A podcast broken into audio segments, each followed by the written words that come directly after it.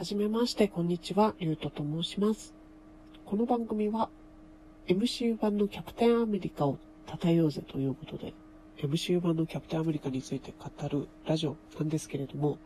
ちょっと今回もまた番外編ということで、質問箱にあった、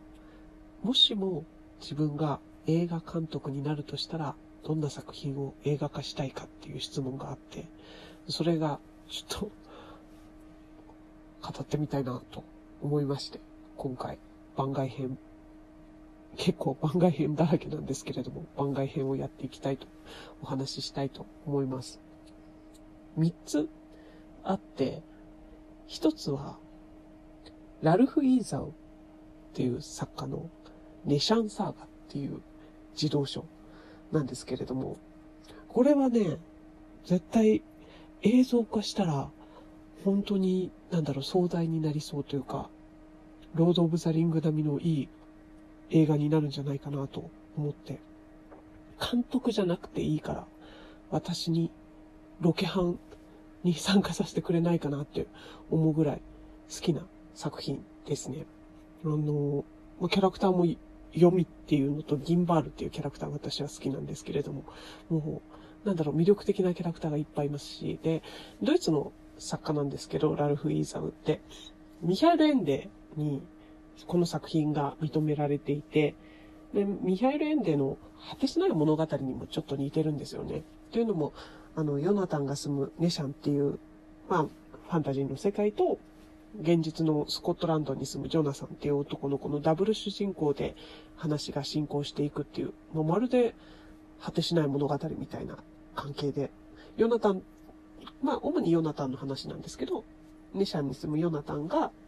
あの、神の使いのみが持つことを許される杖、ハシベトっていう杖を手に入れて、H の庭っていうところまで運ぶっていう冒険の話で、そのあたりも、ロード・オブ・ザ・リング並みの壮大な話になりますし、もう、映像化したらね、結構ファンつくんじゃないかなと思って、私は、ぜひ、自分が監督になったら、監督というか、こう、ビル・ゲイツ並みのお金持ちだったら、もうプロデューサーというか、あの、この映画化権を取りたいなと思っている作品の一つです。で二つ目は、レイチェルシリーズって言って、レイチェルと滅びの呪文とか、あの三部作なんですけれども、イギリスの作家のクリフ・マクニッシュっていう人の作家のやつで、もうこれもね、これはどちらかというと、私はモルペスっていう登場するキャラクターがすごく好きで、あの、もともとはね、悪い魔女にずっと奴隷にさせられていて、おじいさんとしてレイチェルの前に現れるんですけれども、あの、レイチェルの強力な魔法によって、こう、若い青年に、まず姿に戻してもらって、で、さらに、子供の頃にさらわれて、あの、子供の頃からおじいさんになるまでずっと魔女の奴隷として生きてきた、そのモルペスっていうキャラクターに青春時代を取り戻させてあげたいっていうレイチェルの思いからね、レイチェルと同じぐらいの少年の姿になって、2巻でまた登場するっていう、うんこのモルペスのこの三大変化、これをね、なんかこう、自分の好きな俳優にキャスティングして、で、なんか3回楽しめる、3倍楽しめるキャラクターだなと思っているので、そう、あの、レイチェルシリーズの場合は、あれですね、あの、なんだろう、キャスティング会議に呼んでほしい。私にキャスティングさせてほしいなと思う作品です。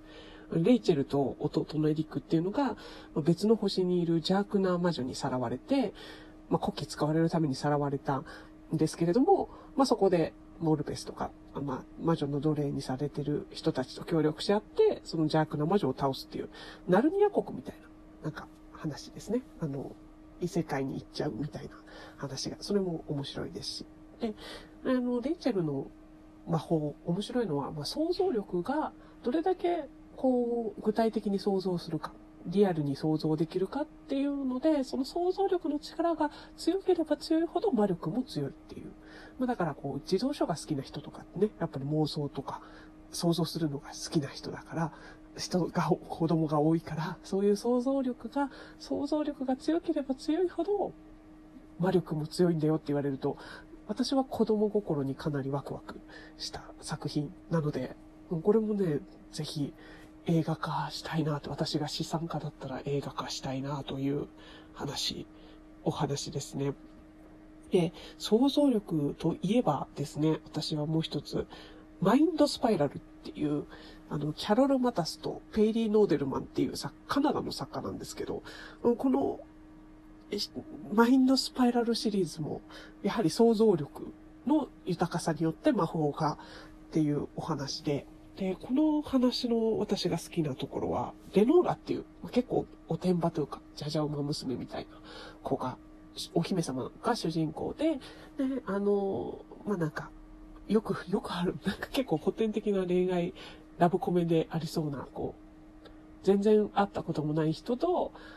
あの、王子と、他国の王子と結婚しなきゃいけないっていうので、まあ、嫌だと、だだこねて。て、で、あの、なんとか結婚をなかったことにしようみたいな奮闘する話から、まあ、その王子様っていうのが、こう結構苦労症というかね、あの、レレノーラってお姫様は主人公の住んでる世界では魔法が当たり前に、そう想像したものが何でも魔法として出せる世界なんですけれども、あの、王子の、コリンっていう王子のいる国では、そういう魔法の力はないんですよね。代わりに人の心を読むことができて、だから実際になんだろう、魔法の力で何かを出すことはできないんだけれども、こう、人の心を読むことによって、なんだっけ、なんか想像だけで、こう、幸せにな気持ちになってるみたいな、うん、あまり豊かそうな国ではないんですけれども、魔法でポンポンね、出せた方が絶対に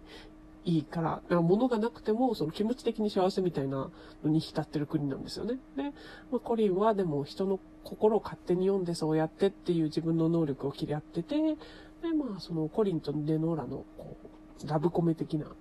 二人のドタバタみたいなところが楽しい話なので、そのレノーラと、これ最初の気の合わない二人が、こう、だんだん仲良くなっていくみたいな、楽しいなと子供たちも楽しめる話じゃないかなって、そこに魔法っていうね、ファンタジーの要素が加わるので、これも私はマインドスパイラルシリーズのね、映像化権が欲しいというお金があったらいくらでも映像化するのにっていう。なので、この質問箱にあったもしも自分が映画監督だったら、あの、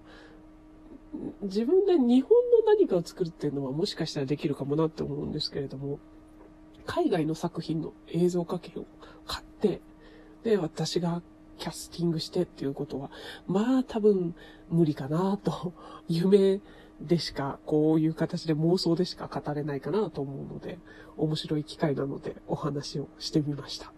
あとは、まあ、あの、その質問箱の中で、もうすでに映像化してるやつでも自分が映画化、再映画化したいものがあればそれでもいいですって書いてあったんで、あの、それで言うんだったら私はね、ダレンシャンシリーズをね、作り直したいですね。うん、ちゃんと作りたいね。あれは、あのね、一番の範囲はね、ダレンを高校生で作ってしまったことだと思うんですよね。やっぱり、このヴァンパイア、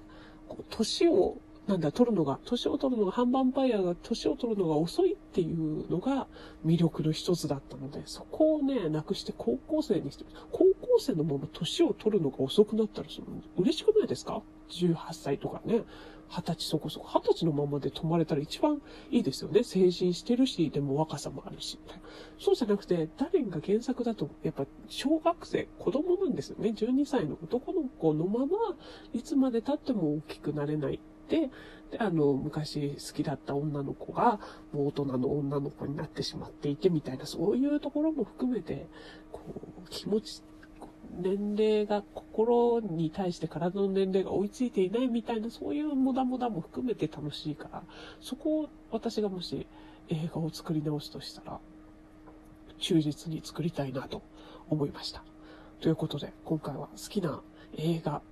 映画というか、あの、私が好きな児童書を実写化するとしたらというお話をさせていただきました。